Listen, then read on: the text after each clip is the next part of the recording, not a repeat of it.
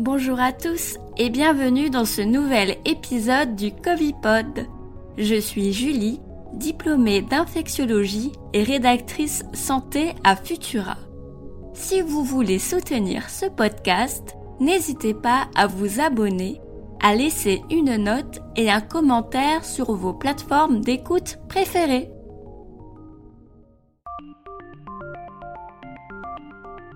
Vous venez de recevoir votre première dose de vaccin? Je rappelle que tout le monde peut se faire vacciner en prenant rendez-vous la veille pour le lendemain et à partir du 31 mai sans aucune condition. Le mal de bras est passé, la fatigue et les autres petits désagréments aussi. Vous êtes donc prêt à retrouver votre vie d'avant. Minute papillon. Avant de faire tomber le masque et de partager une bière avec des amis en intérieur, faisons le point sur les recommandations des autorités sanitaires pour les personnes vaccinées. Après la première dose, vous n'êtes que protégé partiellement contre une infection par le coronavirus et les formes graves de la Covid-19. Les cas d'infection chez les personnes vaccinées apparaissent le plus souvent entre la première et la deuxième dose. La prudence reste donc de mise. Toutes les précautions sanitaires restent inchangées pour les personnes ayant reçu une première dose. Donc masque dans les lieux où il est obligatoire, mais aussi lors des rassemblements privés en intérieur.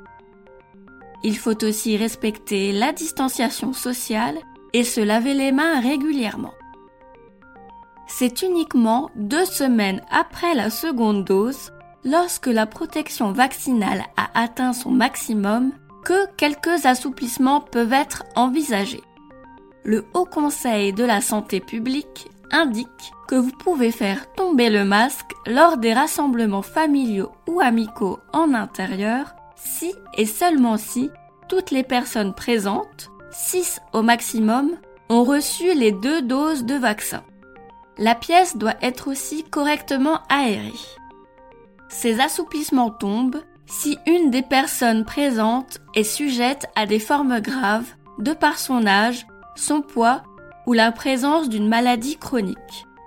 Pour la protéger, il faut porter un masque. Le risque d'être infecté et de transmettre le virus, mais aussi de contracter une forme grave de la Covid-19 est très bas pour les personnes vaccinées mais non nul.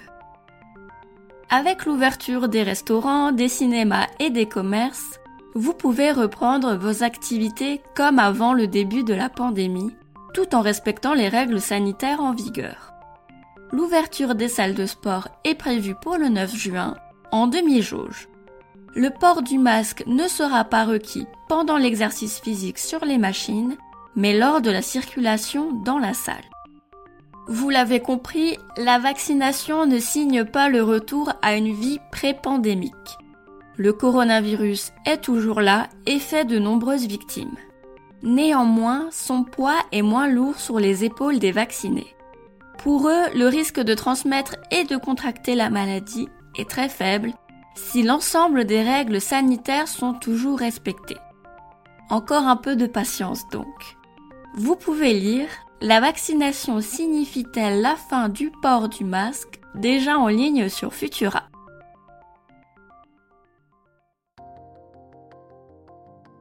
Ailleurs dans l'actualité autour du coronavirus.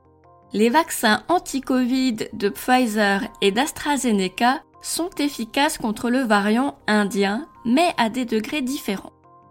Les autorités sanitaires publiques britanniques ont mené l'enquête et dans leur étude, ils indiquent que le vaccin d'AstraZeneca est efficace à 60% contre le variant indien après la seconde dose et celui de Pfizer à 88%. La rumeur selon laquelle le coronavirus se serait échappé d'un laboratoire de Wuhan enfle à nouveau. Trois employés de l'Institut de virologie de la ville, qui conservent et manipulent des coronavirus, aurait été malade en novembre 2019. Mais l'origine de cette maladie et si les symptômes correspondent à ceux du Covid-19 n'ont pas pu être découverts. Si l'histoire a de quoi fasciner, Ces fondements scientifiques sont plus que fragiles pour le moment.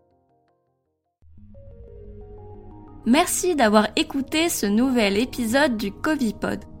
Le respect des gestes barrières est primordial pour venir à bout de cette épidémie. On y est presque. Votre masque doit couvrir votre bouche et votre nez et ne doit pas bailler sur les côtés. Lavez-vous les mains au savon et à l'eau régulièrement et respectez les mesures de distanciation sociale. Les efforts de chacun comptent. Pour soutenir notre travail et améliorer notre visibilité, abonnez-vous et partagez ce podcast autour de vous. Vous pouvez retrouver toute l'actualité scientifique du coronavirus sur Futura. À très bientôt!